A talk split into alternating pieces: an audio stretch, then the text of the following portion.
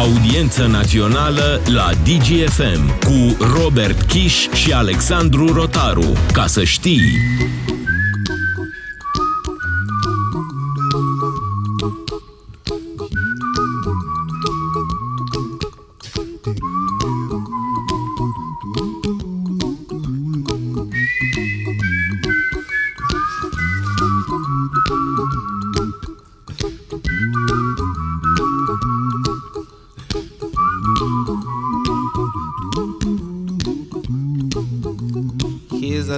song I wrote. You might want to sing it note for note. Don't worry. Be happy. In every life we have some trouble. When you worry, you make it double, don't worry. Nu ați greșit emisiunea Oameni Buni, sunteți în audiență națională pe DGFM. Salutare, salutare, salutare Robert Kiș. Salutare Alex, salutare tuturor. Am zis să fim mai pe relaxare astăzi, să fim mai pe bună voie, stare. pe bună stare, căci am primit recomandări. Recomandări de înaltă importanță, de înaltă importanță din toate punctele de vedere. De o importanță prezidențială. Nu știm dacă s-a convocat și un CSAT înainte de a veni cu această recomandare către cei care acum sunt în continuare în stradă. Profesorii din România, care își cer drepturi salariale mai mari, dar uh, cam cu o astfel de melodie, după versurile bine cunoscute, guvernul le răspunde Don't worry, be happy. Adică da. nu vă faceți griji că aveți salarii mici, nu e nicio problemă. Fiți fericiți, nu mai... Și Cu dacă această... ieșiți în stradă, fiți fericiți în stradă, faceți un protest vesel, nu trebuie să fiți supărați. Cu această ocazie, Robert, am aflat și cum erau uh, la orele de fizică a domnului președinte Iohannis, uh, pentru că dacă se revoltau elevii, era o melodie așa mai liniștită, M-am gândit eu care este cea mai edificatoare, probabil, melodie în germană pe zona de fericire, dar toate sună așa mai dificil acolo și e greu să-ți dai seama că e despre bucurie. Da, par nefericiți când, când vorbesc în limba lor. Râdem, glumim, dar uh, treaba este foarte serioasă, oameni buni. Profesorii sunt în continuare în stradă și spun un singur lucru. Nu ne umiliți. Au fost uh, într-adevăr umiliți de către reprezentanții guvernului până acum, după cum au declarat profesorii, mai mult decât atât, ca în orice treabă românească există și suspiciunea Marelui Caragiale trădare, trădare de trei ori trădare. Acum, liderii de sindicat sunt uh, puși la colț de către unii dintre profesori, chiar dacă către unii dintre profesorii cunoscuți în țară, și mă refer aici chiar la directorul liceului Caragiale din București, care uh, a suspectat în direct la Digi24 că ar putea fi vorba despre o înțelegere între liderii de sindicat și uh, reprezentanții guvernului, înțelegere pe care nu au comunicat-o și profesorilor.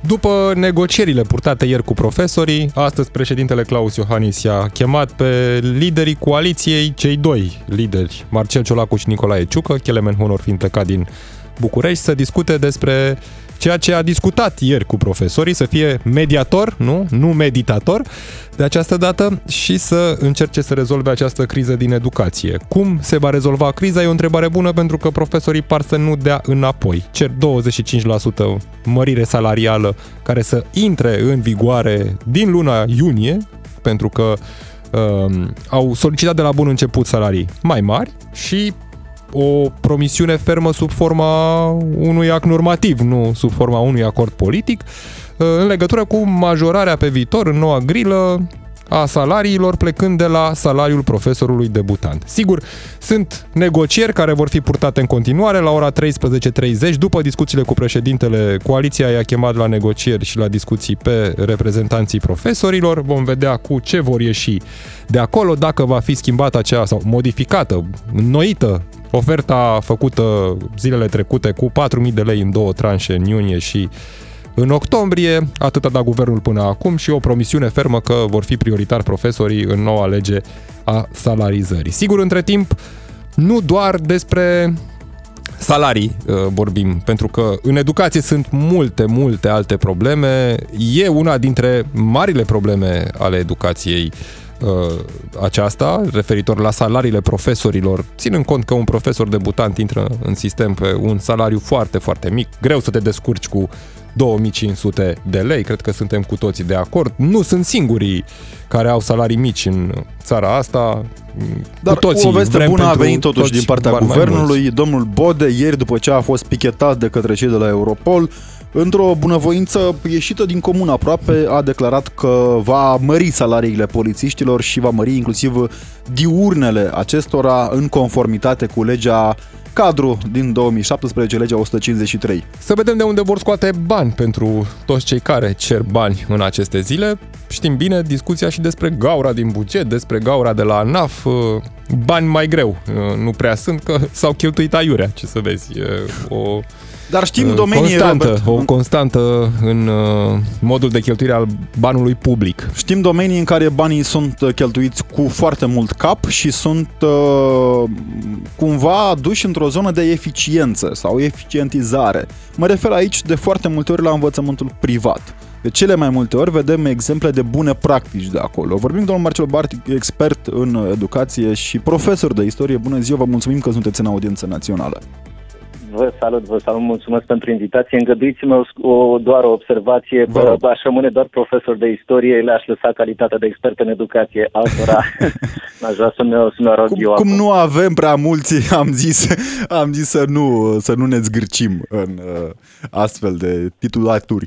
Astăzi plecăm cu discuția dincolo de revendicările profesorilor, absolut justificate, spunem noi, uh, și mergem și către această zonă a lipsei de investiții efectiv în, în educația din România, problemele cu care se confruntă sistemul educațional, uh, infrastructura deficitară, chiar uh, și vă și recomand celor care sunteți pe DGFM, pe site-ul digi24.ro este un material despre o școală de coșmar, i-am spus noi, din Huedin, sau cum își pasează autoritățile incompetența.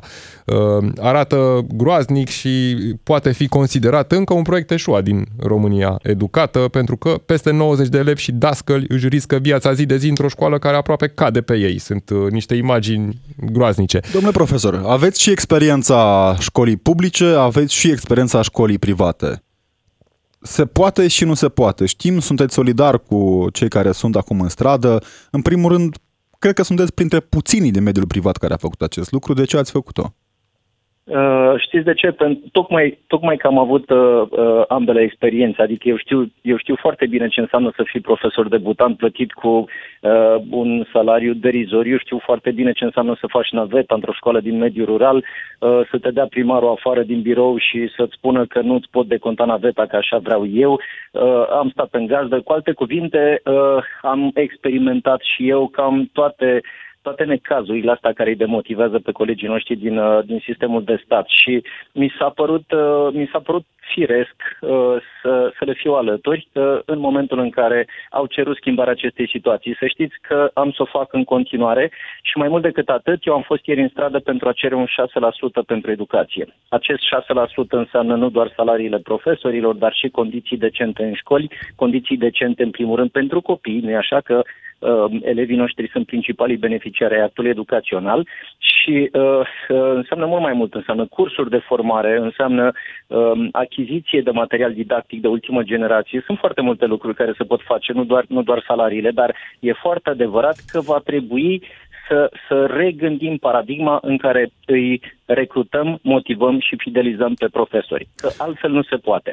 Spuneați un pic mai devreme de, de învățământul particular. Sigur, să știți că eu am să, am să demontez cumva niște mituri legate de, de școlile private din România. Eu vorbesc foarte relaxat despre, despre lucrurile astea, din simplu motiv că nu cred că nu, nu reprezintă încă o alternativă viabilă la învățământul de stat. Este cele două, cele două segmente de, de învățământ nu sunt Uh, în opoziție. Școlile private sunt mai degrabă uh, complementare învățământului de stat, oricum suntem prea puțini pe piața educațională din România. Din câte, din câte știu eu, ultimele statistici indicau un 4% uh, din sistemul nostru de învățământ cu alte cuvinte, uh, în jur de 100.000 de copii, de la grădinițe până la școli postliceale. Dar deci, se poate acolo. Cuvinte... Am văzut calitatea actului educațional, domnule profesor, și înainte de răspunsul am... dumneavoastră, reamintim celor care sunt cu noi acum 0774 601 601. Aceasta este întrebarea momentului, cel puțin din punctul nostru de vedere. De ce acolo se poate și la stat, de foarte multe ori statul omite să facă investițiile necesare pentru formare, pentru uh, infrastructură, pentru că inclusiv în București avem licee care arată dezolant. Da, întrebare pentru ascultători. Da, ce, ce lipsește uh, școlilor din România dincolo de salarii decente pentru profesori? Vă rog. Dacă mi, dacă mi îngăduiți, am să încerc eu un, un răspuns și cu ocazia asta le dăm curaj ascultătorilor să vină cu completări. Um, aș spune în primul rând că um, și școlile private, cu alte cuvinte, sunt școli și școli. Sunt școli foarte bune în mediul privat, cum sunt școli foarte bune în mediul de stat. Sunt școli foarte slabe în, modul, în mediul privat, așa cum se întâmplă foarte bine și, și la stat. Dar ați spus dumneavoastră, ați menționat un pic mai devreme, un, un termen cheie, investiție. Diferența între, într-adevăr, diferența majoră între școlile private și cele de stat este că noi, uh, noi am înțeles importanța investițiilor în, în ceea ce înseamnă educație. Nu e o cheltuială, nu e un most. Să știți că e un mit legat de faptul că se duc bogații la școlile private. Fals. 80% dintre oamenii care își dau copilul la, la o școală privată sunt mai degrabă din zona de middle class și fac eforturi foarte mari pentru a-și ține copiii la, uh, la o școală particulară. Uh, nu sunt neapărat din categoria celor care, uh, nu știu, au foarte mulți bani. Știți unde o să-i găsiți mai degrabă? În liceele de fițe de stat din marile orașe. Pentru că ei vor, uh, ei nu au înțeles nimic, cei care au foarte mulți bani nu au înțeles nimic din ceea ce înseamnă o școală bună și nu vor altceva decât să-și uh, atașeze un accesoriu la butonieră și de aia nu se duc către școlile private, multe dintre ele despre care nu prea știe nimeni. Ați făcut o... Se duc mai degrabă la colegiile naționale, uh, cu ștaif, cu renume, că alea dau bine în CV. Ați făcut aici o remarcă la care nu avem cum să nu aplecăm urechea puțin mai mult. Nu ați spus școli de top, ați spus școli de fițe. E o mare problemă pe care am sesizat-o cu toții, probabil. Mai e elita aceea despre care avem amintiri de pe vremurile apuse? Școlile de top. Uh, da. Într-o anumită măsură să știți că este. Că, apropo, că veni vorba, da. în ultimii ani știți imaginile alea uh, cu olimpicii medaliați care fac poze prin aeroport cu drapelul României, da. 90% dintre ei provin de la o școală privată. Asta, Știm, asta știe da. destul de puțină lume. Dar mă rog, nu despre asta e vorba, că sunt, sunt oameni faini, sunt profesori minunați, și în școli de stat și de cele mai multe ori să știți că nu neapărat în școlile din Buricul Târgului, cât mai degrabă în școli din mediul rural de care nu știe nimeni, așa cum trebuie să acceptăm că, na, deși suntem o mână de oameni în țara asta, sunt, uh, sunt profesori foarte buni și în mediul privat. Și domnule Atent, profesor, ce lipsește? Ce lipsește educației dincolo de salarii mai, mai bune pentru profesori? Ideea de a, ideea de a investi în educație. Uh, aici nimeni, nimeni nu a înțeles necesitatea ideii de investiție pentru, pentru cei mai mulți, uh, în primul rând, guvernanții și ulterior, mare parte din societatea românească. Învățământul românesc este o cheltuială ceea ce este o greșeală fundamentală. Nu, învățământul este o investiție în viitor. Uh, a aloca un buget mai generos educației înseamnă dorința onestă de a-ți asigura un viitor echilibrat da, copiii de astăzi să ajungă niște adulți responsabili peste 10-20 de ani. Cuvântul cheie este investiție și va trebui să, va trebui să facem lucrul ăsta repede, pentru că observați că uh, uh adulții de astăzi arată de, uh, sunt deja un indicator al deficiențelor școlii de altă dată. Și cum ar trebui direcționate investițiile respective? Infrastructură școlară, uh, nu știu... Care sunt prioritățile din punctul da. dumneavoastră de vedere? În acest, moment, în acest moment, una dintre urgențe o reprezintă resursa umană.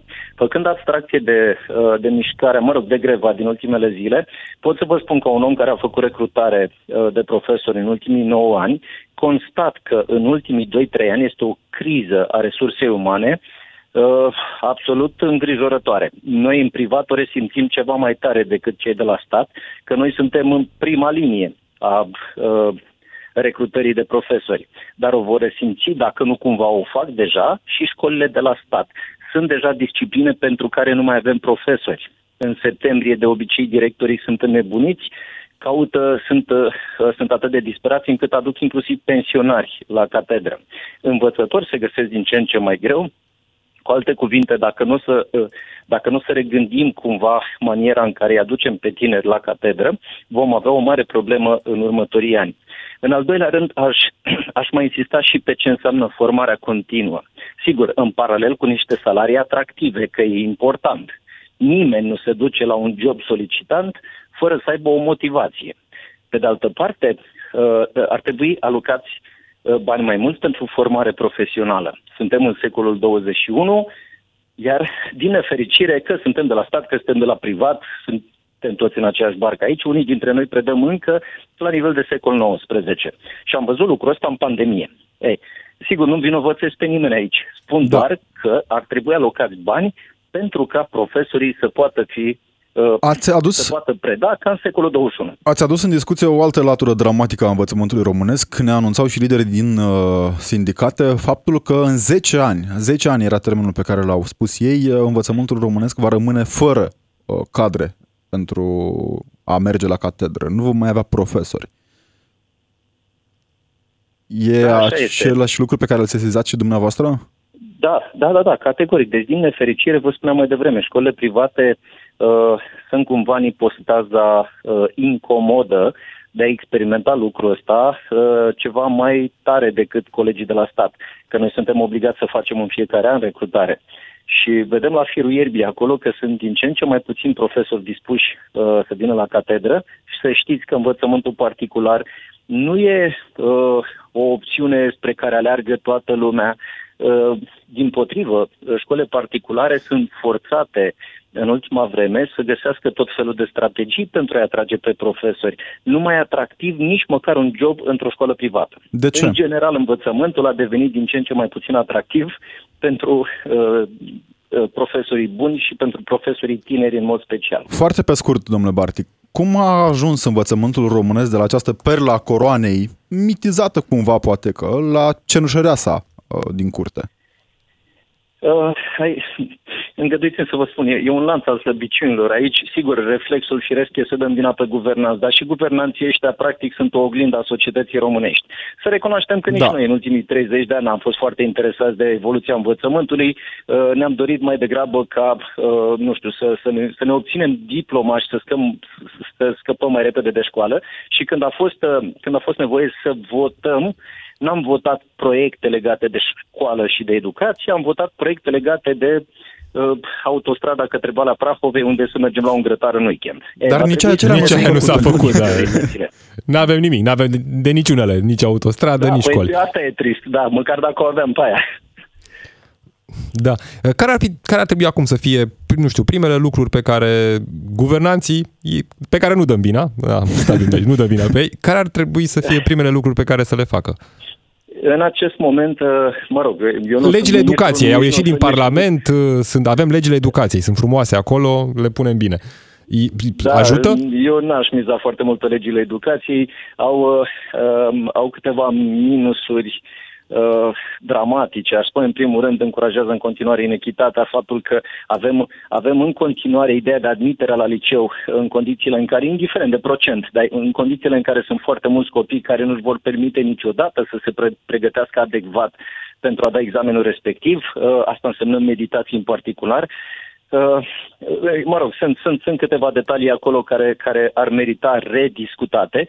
Pe de altă parte, urgența urgențelor în acest moment ar fi alocarea unui buget mai consistent pentru educație și nu, repet, și pentru salarii, dar și pentru celelalte uh, detalii legate de infrastructura uh, școlilor, formare profesională, așa cum în egală măsură e nevoie imperativ necesar de o reformă curriculară. Noi încă predăm da. după programe de epocă industrială. Ori suntem în secolul 21 toate, uh, marea majoritate a sistemelor educaționale din, din lume uh, și-au updatat programele școlare în ton cu așteptările uh, și cu nevoile societății contemporane. Noi încă mai predăm cantitativ uh, pe discipline, uh, cantitate de informații, așa cum se făcea în secolul XIX, când societatea avea nevoie de lucrători pe bandă rulantă. Mulțumim, mulțumim. Nu durează foarte mult la noi. În câteva decenii poate că vom începe o discuție și vom face și o comisie Când o să în sensul fie acesta. chat GPT la catedră. Da, uite, poate așteaptă domnul Ciucă inteligența artificială, că e, oricum e mai ușor și sigur iese mai bine decât discursul domniei sale. Mulțumim tare mult, Marcel Bartic, pentru intervenție și pentru analiză.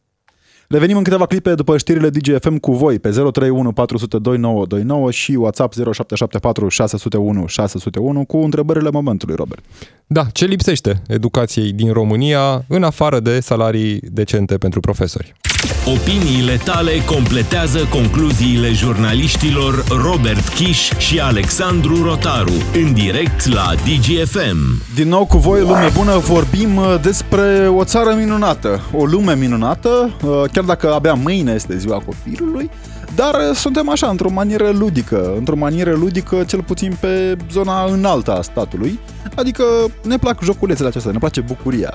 Da, o bucurie care nu are nicio legătură cu realitatea. Că în realitate bucurii mai puține. Și vorbim în continuare despre educație și despre problemele din educație, dincolo de uh, salarii pentru profesori.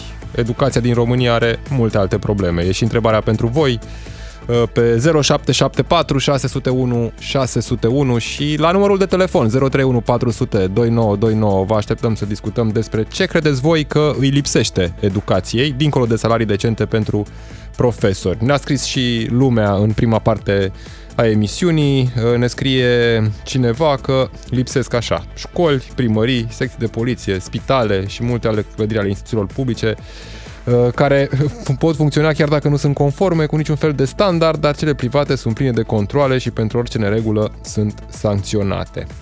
Da, la întrebarea ce îi lipsește învățământului, ne scrie cineva, vă răspund cu ce îmi lipsește mie pentru copiii mei. Uh, o cernere a profesorilor, învățătorilor, adică o triere poate Da. da. mai bună, cu oameni mai de calitate. Învățătorii și profesorii ar trebui testați, evaluați din multe alte unghiuri, din mai multe părți și de către mai mulți oameni factori. Este inadmisibil ca în 2021 să fie învățător care pedepsește copiii ținându-i în picioare cu mâinile sus, nelăsându-i să mănânce ceea ce au de acasă pentru că au vorbit. Și când spui directorului, ți se spune că ăsta e învățământul de stat. Dacă nu-ți place, te duci la privat. Inspectorul îți spune nici să nu visezi măsuri. Da. Se cam pot lua. Ne sună lumea pe numărul de WhatsApp, facem aici o precizare din nou 031 400 2929 este numărul de telefon unde puteți suna. Pe numărul de WhatsApp puteți trimite mesaje până mergem la ele, mergem la Cornel, care ne-a sunat pe 031 400 2929. Salutare Cornel! Vă salut! Mulțumim că ești în audiență națională pe DGFM. Ați spus așa, ce îi lipsește învățământului românesc, nu? Da. Este extrem de simplu. Un regim autocrat care să facă educație cu forța. De ce? Sunt convins că vă supărați pentru ceea ce spun. Dar dați-ne exemple, avem un dialog aici în audiență Vă națională. dau se un spune. exemplu. Marile imperii, acum 100, 200, 300, Da. 500 de ani, au făcut educație cu forța Da. și sunt unde sunt în ziua de Păi azi. și acum se face Ce educație înseamnă- cu forța. ce înseamnă Franța, educație cu forța? Germania, Ce- etc., etc. da. Ce înseamnă educație cu forța din ce ne spune? Că în Robert? România Educație cu învățământul este forța obligatoriu. Înseamnă o mie de posibilități de a-l obliga pe om să se educe. Păi în așa avem fel învățământ încât obligatoriu. Să nu ajungem în situația României de azi. Avem învățământ obligatoriu în România. Ce să, ce să facem mai mult? este, Concret. Este o lege nerespectată. Adică? Trebuie respectată cu forța. Îl iei de ureche și îl duci la școală. Păi, Păi așa da, se nu- întâmplă. îl Poți iei să-l pe duci, părinte poți să-l duci de la școală și ureche fără să-l îl iei de duci ureche, că e dus la școală copilul. Ajunge la școală și Da. acolo Ce? Dumnezeu cu mila. Dumnezeu cu mila. E, atunci lucrați cu profesorii ăia care cer uh, salarii mari. Păi, să știți Ce că aici s-a nu putem rezolvat? să generalizăm, pentru că profesorii de acum sunt rezultatul... Dumnezeu cu mila era și în sensul ok, și de profesori, unii nepregătiți, și de infrastructură școlară, că ai școli cu toaleta în curte, și de lipsa materialelor didactice, și, adică un Dumnezeu cu mila așa, la modul general e Dumnezeu cu Stimate mila. domn, astea nu se rezolvă din vorbe. Nu se Absolut. rezolvă Se de acolo, rezolvă așa din este. fapte, Da. cu forța. Vă rog să vă gândiți dumneavoastră ce înseamnă forță. Nu, asta nu Ce au înțeleg, nu făcut înțeleg, englezii, cer să mă francezii, gândesc la- nemții, O de-au secundă, reușit domnule să Cornel, ajungă aici. haideți să o luăm uh, contrafactual dacă vreți. Uh, acum 100 de ani în urmă erau vremurile de asemenea manieră încât femeile, spre exemplu, nu aveau drepturi la vot, da? Deci nu putem să coroborăm realitățile de acum 100 de ani cu realitățile de anul 2023. E, în primul dacă nu rând, le într-un putem rând secund, corobora, suportăm știm foarte consecințele. bine că dacă e să împrumutăm o practică eficientă la vremea ei, nu o putem implementa astăzi, adică o practică care a fost eficientă acum 200 Deci ce de ani. vreți să spuneți că ce se întâmpla atunci cu femeile nu era o practică eficientă? Nu. nu. Categoric nu. Dar cu ce se întâmplă cu elevii și cu profesorii în ziua de astăzi este o practică eficientă? Nu, dar cu siguranță nu este soluția de acum 200 de ani. Aha. Aici deci că cei de interzicem- acum 200 de ani sau de acum 50 de ani sau 100 de ani Da. au fost niște idioți. Noi suntem deștepți. Păi nu, am dar zis- nu am zis că au fiecare fost la idioți. vremea lui, nu fiecare rezolvăm la nimic vremea cu lui. deșteptăciunea noastră. Nu am zis că au fost idioți, doamne ferește, am spus doar că nu putem găsi un termen de comparație sau face o paralelă între realitățile de Stimate acum domn, două termenii secole. de comparație sunt de acum 200 de ani, Da, acum termenii de 100 de ani sau de acum Bun. 50 de ani. Când De a devenit acolo vine învățământul, totul. domnule Cornel, când a devenit învățământul obligatoriu Marea Britanie, spre exemplu? Uh, Nu știu exact. Păi care Dar era cum gradul a de făcut alfabetizare? domnul ăsta? I-a luat Care pe era elevi gradul? de Nu i-a luat. ureche și Vă a spun eu trimis că la nu i-a luat. Școală și nu Domnule pe stradă. Cornel, nu i-a luat nimeni, pentru că învățământul era un atribut Ba da. al aristocrației. Acum 200 de ani, fie că vorbim de Imperiul Austro-Ungar, de Imperiul Habsburgic. Gradul de, Cine alfa- îmi poate gradul spune de mie că dumneavoastră alfabetizare. aveți dreptate? Eu vă spun în calitate de profesor de istorie, domnule Cornel. Da. Avem și Imperiul- profesori în emisiune. Iertați-mă pentru aroganță, nu am vrut să sune așa, dar Deci- dacă e să facem o minimă verificare, găsiți faptul că în Ardealul care se afla sub conducerea Imperiului Habsburgic la sfârșitul, la începutul secolului 20, adică înainte de primul război mondial, găsiți un grad de Așa. alfabetizare de sub Așa. 15%. Era cel mai mare grad de alfabetizare din țările românești. De, ne, De, neal- de alfabetizare. Erau Bun. 14% dintre populație aveau acces la educație. A, nu putem face termen de comparație, adică, m, iar în Marea Britanie, în Imperiul German, cei care erau educați erau elitele. Păi da, și uite, după aia a fost învățământ cu forța, nu? Da. Și gata, s-a rezolvat problema. Dar gradul de Dar tot nu alfa... înțeleg ce e forța Stimate asta. domn, forța nu înseamnă bătaie. Absolut, ai sper să fim cu toții de Păi și acord dacă le iei de ureche, nu, nu e tot forța? forța Aia nu e înseamnă așa. bătaie, înseamnă obligație. Obligație înseamnă... Păi este învățământ în fel obligatoriu, și asta tip. vă spun. Asta vă spun, este învățământ obligatoriu. Mulțumim tare mult! Deci, cu rog. plăcere. Vă mulțumim. Mergem uh, mai departe la Valentin, care ne-a sunat și el pe 031 400 2929. Salutare, Valentin! Da, bună ziua, să trăiți. Îmi cer scuze că am intrat în direct și Da, nu vă cere aș scuze. dori să Ne bucurăm. spun și eu părerea. Sunt un cetățean din România Da, și transport uh, copii, mă rog. uh, da, Da, nu vreau transport să spun școlar. că e mare, sunt șofer. Da. Dar uh, dumneavoastră, ca cetățean și ca profesor, am înțeles, uh, considerați că elevii învață ceva în ziua de azi la școală? învață insuficient, dar nu putem spune, adică Insuficient, da? categoric, da. E, și la școli private și la școli de stat. Disciplina lipsește din ce b- vedeți Da. dumneavoastră, nu știu, în perioada asta pe care o petreceți cu copiii, Da, e foarte indisciplinat. Foarte indisciplinat. În ce Foarte sens? Adică, indisciplinat. și a, Deci- asta se vede doar în momentul în care au plecat de la școală sau... Uh, și în timpul școlii sunt uh, foarte indisciplinați. Pentru că vorbesc cu profesorii cum vorbesc, au o tonalitate care nu se mai respectă. Dar nu credeți că profesor aici este problema de ce se întâmplă dincolo de pereții școlii? Adică de ce se întâmplă acasă? Șapte ani de Și acasă. în timpul școlii și în afara școlii. Deci ce, ce e în școală e și în afară. Deci ce e în afară, în afara școlii, eu țin minte o chestie. Deci când eram, de eram copil și eram la școală, știam, da, respectam și oamenii pe drum și cu da. Acum să nu se mai respectă nimic. Deci noi, adulții, trebuie să-i respectăm pe ei ca să poată să, oarecum să nu te, mă rog, să nu te jignească. Aici, teoretic, se merge iarăși pe o înțelegere greșită, nu? Că e vorba de reciprocitate, Deci trebuie să înțelegere tratăm inclusiv greșită. copiii ca pe ființe responsabile, care nu sunt neapărat responsabile, din păcate, și aici e marea, marea neînțelegere. Domnule dragă, pe timpul meu, până la 14 ani nu se mergea pe bicicletă și pe trotinete. De ce? Păi nu se mergea, Eu pentru am- că nu eu aveai am mers, voie, eu am era mers. lege. Acum toat, toți copiii merg pe trotinete și cu tare și plus că Aici, în vorbesc calitate de foarte șofer, vă vulgar înțeleg. cu persoanele adulte. Da, mulțumim, Nu mulțumim spun și tare mult. profesorii. Nu, nu- deci nu se poate, deci nu se spune public nimic. Și mai vă zic o chestie. Vă rog. Deci profesorii de la privat acoperă că puțin îi doare și pe profesorii de la stat și pe profesorii de Eu vă spun sincer ce am văzut. îi doare de educația la copil. Pentru că dacă învață, învață, dacă nu, la revedere. Eu dacă sunt șofer, trebuie să fiu atent fiecare secundă Da. în conducere, nu? Da, asta e o mentalitate greșită 100% dacă învață, de învață, ce? dacă nu, de nu. ce e mentalitate greșită? Că dacă Nu? învață, Nu e învață, așa. dacă nu, nu. Păi dacă ești profesor, ai grijă să învețe copilul ăla, că de-aia l-ai la clasă, Păi nu e să-l adevărat. lași în Păi de plata ce nu învață Domnului. atunci? De ce nu învață? E o întrebare de ce bună. sunt obraznici? Deci, Mulțumim. în primul rând, comportamentul e dezastros.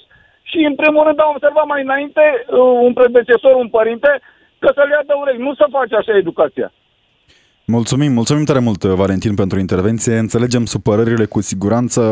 Uite, uh, e o realitate cu problema aceasta în școala românească. Nici pe vremuri nu se făcea școala foarte bună, Robert, foarte bună. Da, păi, uite, un ascultător ne scrie foarte bine. Starea actuală a învățământului nu este din cauza finanțării. Eu cred că este și din cauza, dar, bun, și înainte erau școli supraaglomerate, ne spune, mizerabile, frig, lipsă WC interior, aparatul uman este cauza în comunism, aveau salarii foarte mici, dar produceau rezultate corecte. Erau elevii elită la facultăți, cei slabi deveneau meseriași, acum Robert, o să produc fiu răutăcios. 41% analfabezi funcționali și o altă jumătate O să fiu foarte răutăcios, îmi permiți? proști cu diplomă cumpărate, doctorate, licențe masterate. E o realitate și asta. Plagiatul, problema principală a învățământului, personalul axat pe meditații, plagiatul, vând- adică plagiatul prin vânzarea de lucrări.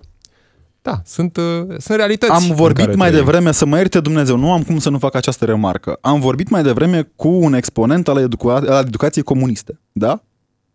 Am vorbit cu un domn care a făcut școala în timpul comunismului. Am văzut amândoi și am sesizat acele mici greșeli. Așa, e o realitate. Da. Se făcea școala altfel. Era școala, nu era școala verde, cel puțin ca astăzi.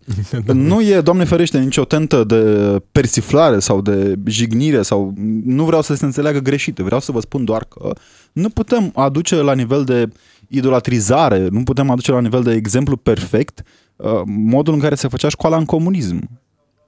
Era de foarte multe ori cu foarte multe lipsuri și acolo. Da, da, uite că... Adică, uite, domnul Ciucă, domnul Ciolacu sunt exponenții școlii comuniste. Păi da, după aia facultatea, când au făcut-o la 30-40 de ani, au făcut-o acum, recent. Bine, unii dintre ei, într-adevăr, de prin Parlament, s-au uh, dat, și-au dat bacul pe la 40 de ani. Dar Da. asta e partea a doua. Uh, Cineva ne scrie că sistemul, schimbarea sistemului e o o necesitate, inclusiv cel de educație, pensii, salarii. Elitele țării uh, sunt, nu pot să spun așa, este o problemă. Medicii șpăgari, dar salariul 20.000, profesorii șpăgari care te cheamă after curs și meditații. Uh, da. Mergem la Costin, care ne-a sunat pe 031 400 2929. Salutare, Costin! Vă salut și pe voi și pe ascultători. Uh, am vrut să intervin să subliniez un lucru. Te rog. Nu numai învățământul are lipsuri și nu numai uh, lipsurile învățământului concură la situația dezastroasă a elevilor și a celor care beneficiază de învățământ. În primul rând, uh, nu avem, lăsăm la o parte faptul că nu avem profesori la fel de bine pregătiți și de conștiincioși cum erau uh, până în anii 90 și ceva până în 2000. Da. În afară de asta avem și o situație dezastroasă a țării și niște idei preconcepute care ne îngroapă. Practic ne îngropăm sigur din ideile astea preconcepute.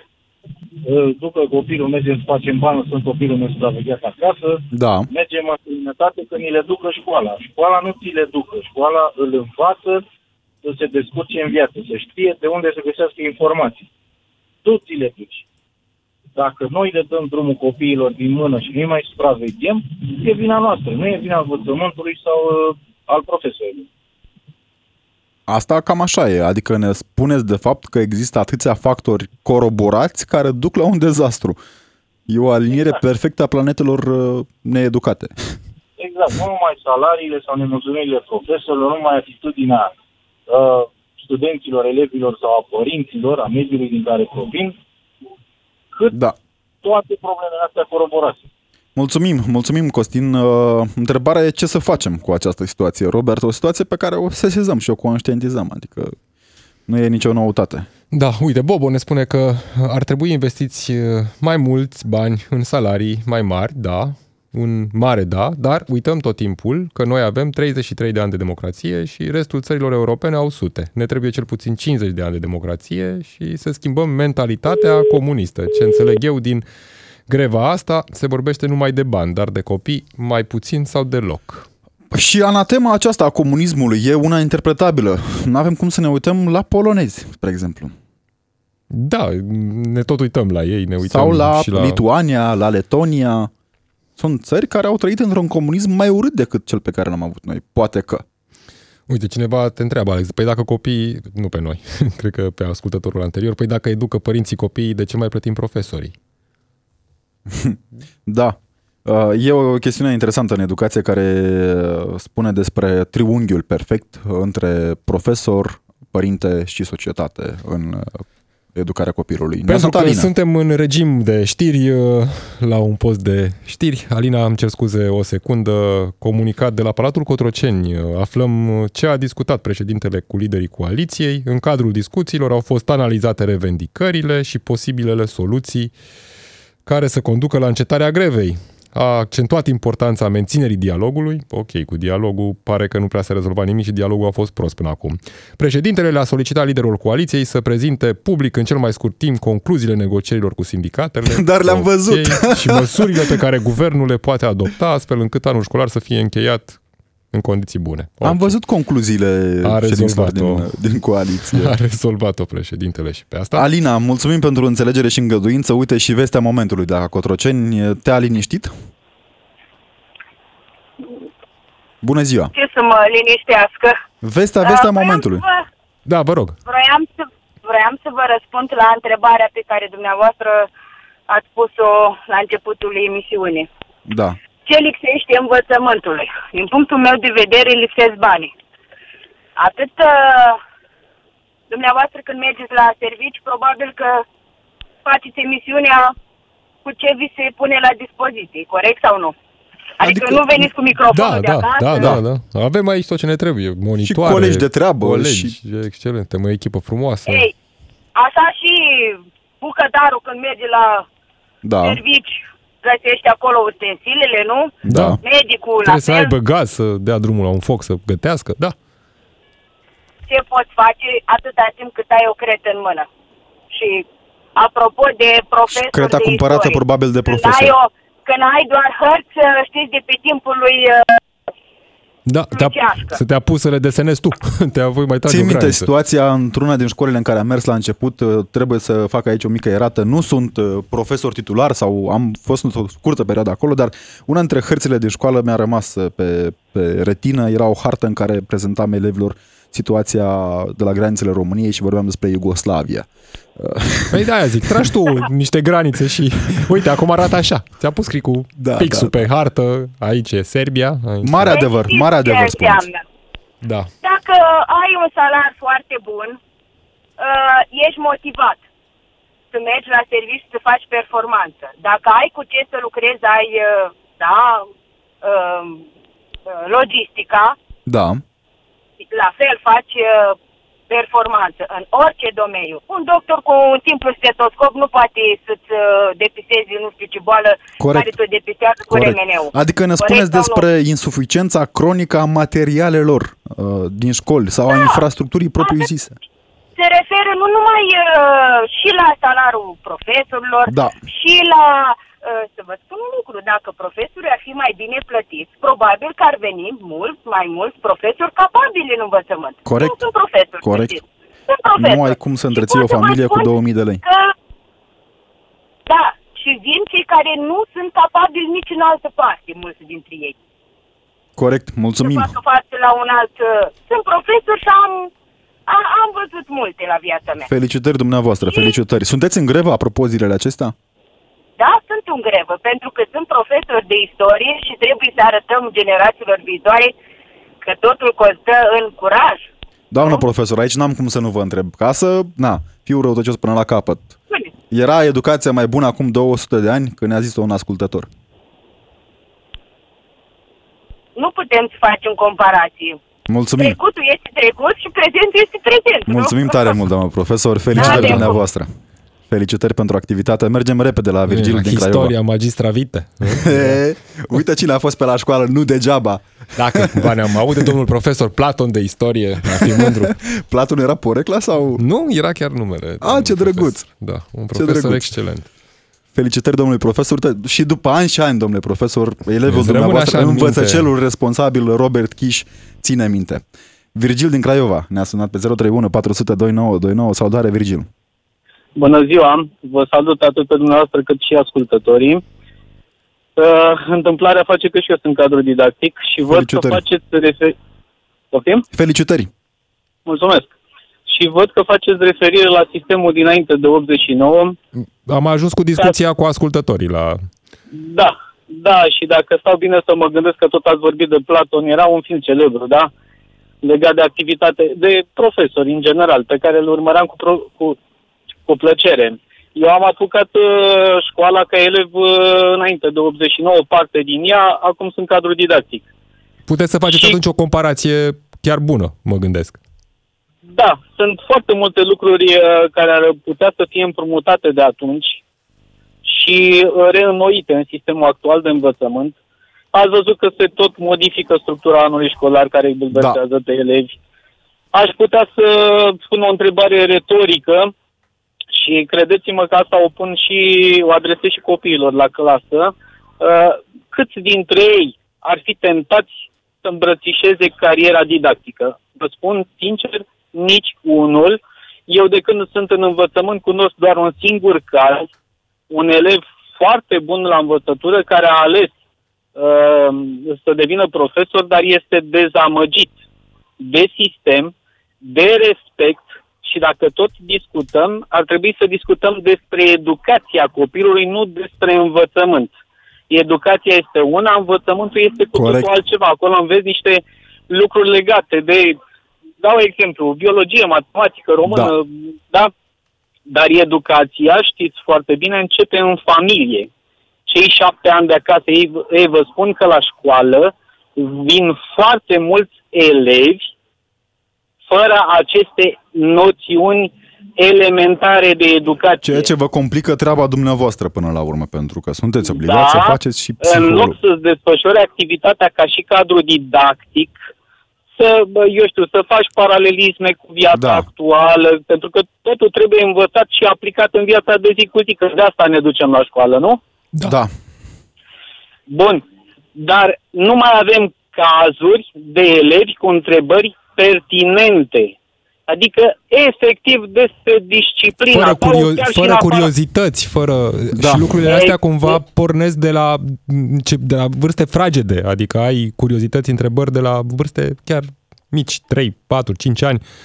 Exact, exact. Și apropo de asta, le citeam câteva curiozități copiilor despre cum este privit învățământul în alte țări. Și știți foarte bine că se face foarte mare referire la învățământul din Japonia, Da, da, da. care, este, care este foarte performant, foarte modern, învață matematica deschizând ușa. Ați văzut acele desene cu Da.